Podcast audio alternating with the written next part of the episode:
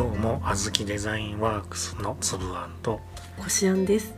このラジオは夫婦でやっているプロジェクトの企画会議を公開するというものですで今回はあの雑談です 雑談何の雑談かっていうとあの映画ね「煙突町のプペル」についてうんうん。でこれはなんだろう夫婦で見てはいるけどそれぞれ別で見てきました。というのもうちにはねまだ2歳児がいて家族全員で行くっていうわけにもちょっといかず、うん。それぞれ別々に見てきてます。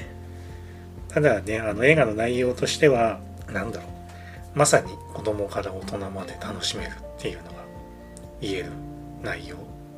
で、まあ、繰り返し見ることもなんだろう苦痛にならない。映画なんじゃないかなっていうまあそういうのもあの強烈なオチがないんだよね、うーん。まなあ確かに確かに。うん、なんならあの作ってる本に脚本書いてる金婚の西野自身がオチを映画の公開前に喋ってたりとかするしああ、そっかそっか。あのオチが強いなサプライズ系、うん。なんかラスト5分でなんちゃらみたいな映画だとオチが全てみたいになっちゃってて、うん。オチを知ってしまうともう繰り返しの主張がこ今度苦痛になってきたりとかするんだよね。確かに言われてみるとそうだね。まあ苦痛とまではいかないかもしれないけど、うんまあまあ知ってるしみたいな。まあオチが分かってるからこそ、うん複これ伏線だったんだみたいな感じで、うんうん。そういう楽しか楽しみ方もあるけど、うんとはいえもうちょっとうんってなりがちだよね、うんちょっとオチが強すぎると確。でプペルの場合は多分大人であれば途中でオチの予想が大体つくんだよね、うんおオチというか最後まあこうなんだろうなっていう。うんで実際その通りになるんだよね。うんうんでだけどそれがいいんだよねきっと。あの例えば音楽って何度も聴くんだよね。確かに。それって次はこうなってその次はこうでで次に来るこのなんだろうフレーズが大好きみたいな。ここがいいみたいな感じでうん何何度も何度も聞くみたいな。うんうん。いや多分プペルもそれに近いような作りになってんじゃないのかなっていう。ああすごいその例え素晴らしいね。その通りかもしれない。そうね。まあわかんないけどうね。ん。で誰でも楽しめるっていうのはなんだろう自分を投影できる登場人物が多いからうんなんだよね。そうね。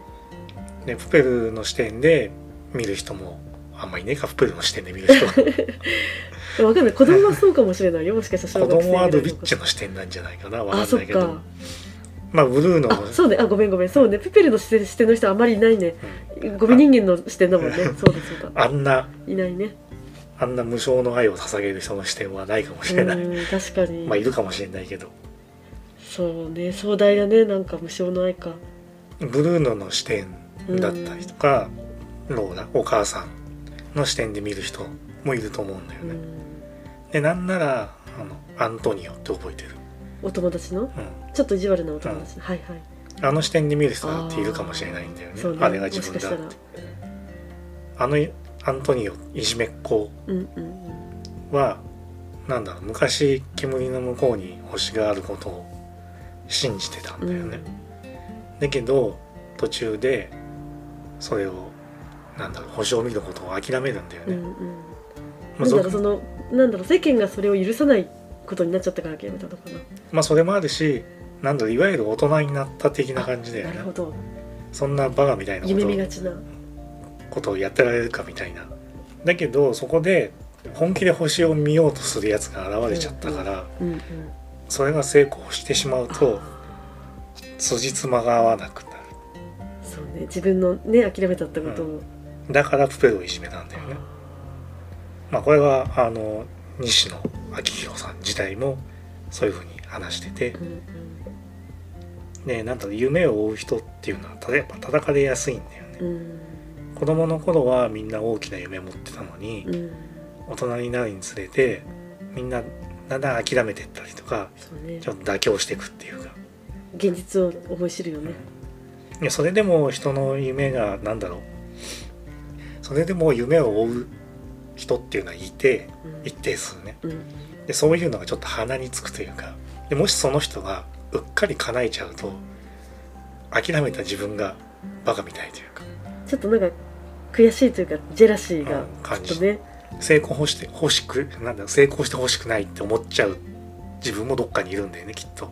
まあアントニオは最後に応援する側に回るんだよね、自分の夢をプペルに託して、もともと仲良かったんだもんねだって。そうだっけ？わかんない。でも 元友達で出てたからさ元は友達だったんだなと思って。わまあそうかな。分かんないけど。スコップみたいな人もきっと多くてうん。一人では声を上げられない人、うんうん。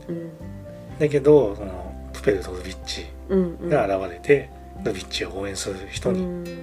なった、うんうんあの物語はあの人がいないと割とこう成り立たないというか大きな役だよね。まあだからそうなんだよね。その、うんだからルビッチだけ一人で頑張ってても、うんうん。どうにもなんなかったんだよね、やっぱり、ね本当に。大事な役。でそうやって応援してくれる人がいたから成し遂げられたんだよね、うんうん。でさらにそのなんだろう。最初に応援する人が現れたからさらに応援する人が増えてったっていう、だからスコップがいなかったらその3番目4番目は現れないしっていう、確かに。最後はねみんな応援してたもんね。うん。ね、他にもねなんかおかしいなって思いながら、うん。もう決まりだからその仕組みとか法律みたいなのを守ろうとする人もいどてね、独裁者。うん。で見る人によってはこのいろんな人に自分を投影できるというか、ん。だから感情移入しやすい、うんうんなんかこう社会を風刺してるというかねなんかこうん。でこれがなんだろうプペルとルビッチのコンビがううん。なんかすごくってうんうん。2人だけでグイグイと問題解決していくみたいな。うん。でなんだろう最後にとっておきの一発逆転アイデアで目的を達成するみたいなストーリーだと、まあハマれば面白いんだけど、うん。うんでなんだろう一発逆転のアイデアもおおそうきたかみたいな感じになるかもしれないけど、まあ、そうなるとちょっと共感する人は少なくなっちゃうんだろうなっていう。まあ当然ねそのなんだろうそういうコンビものでうんうん。次から次へと問題解決してってみたいなの。まあそれはそれで爽快感があって、まあ気持ちがまあ確かにいいんだけど、うん。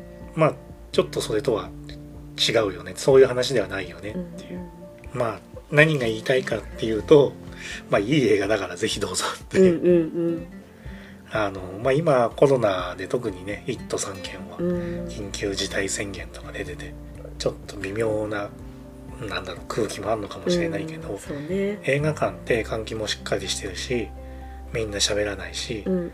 感染リスクはすごい低いって言われてる。そのいろんなところでクラスター発生しましたとかバシバシ出てるけどどこどこの映画館でとか聞いたことないでしょ。そうだね確かにないね。で特にあの10月だってはいはい「もう鬼滅の刃」でガンガン人がみんな映画見に行ってんのに確かに。映画館でどうのこうのなんてことは聞いたことなくて、確かに。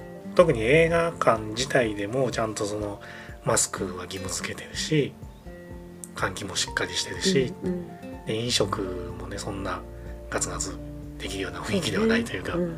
ようになってるんでまあ100%安全かって言われるとそれは何とも言えないところだけど、うん。まあまあ大丈夫でしょうみたいな。うんでねこんなことになっててなんだろう煙こそ立ち込めていないけどなんかみんな下を向いて生活するようなうん。空気になってて、そうね。まあ、こんな時こそ上を向かないといけないなっていううん。そういう気持ちにさせてくれる映画だったんじゃないかな。確かに本当にその通りです。まあこれ結末まで知ってる2人がなんとなく結末をぼかしながら喋ってるから ふわふわしてますが まあまあいい映画でしたようん。本当にというわけで今回はここでおしまいです。はいありがとうございました。ありがとうございました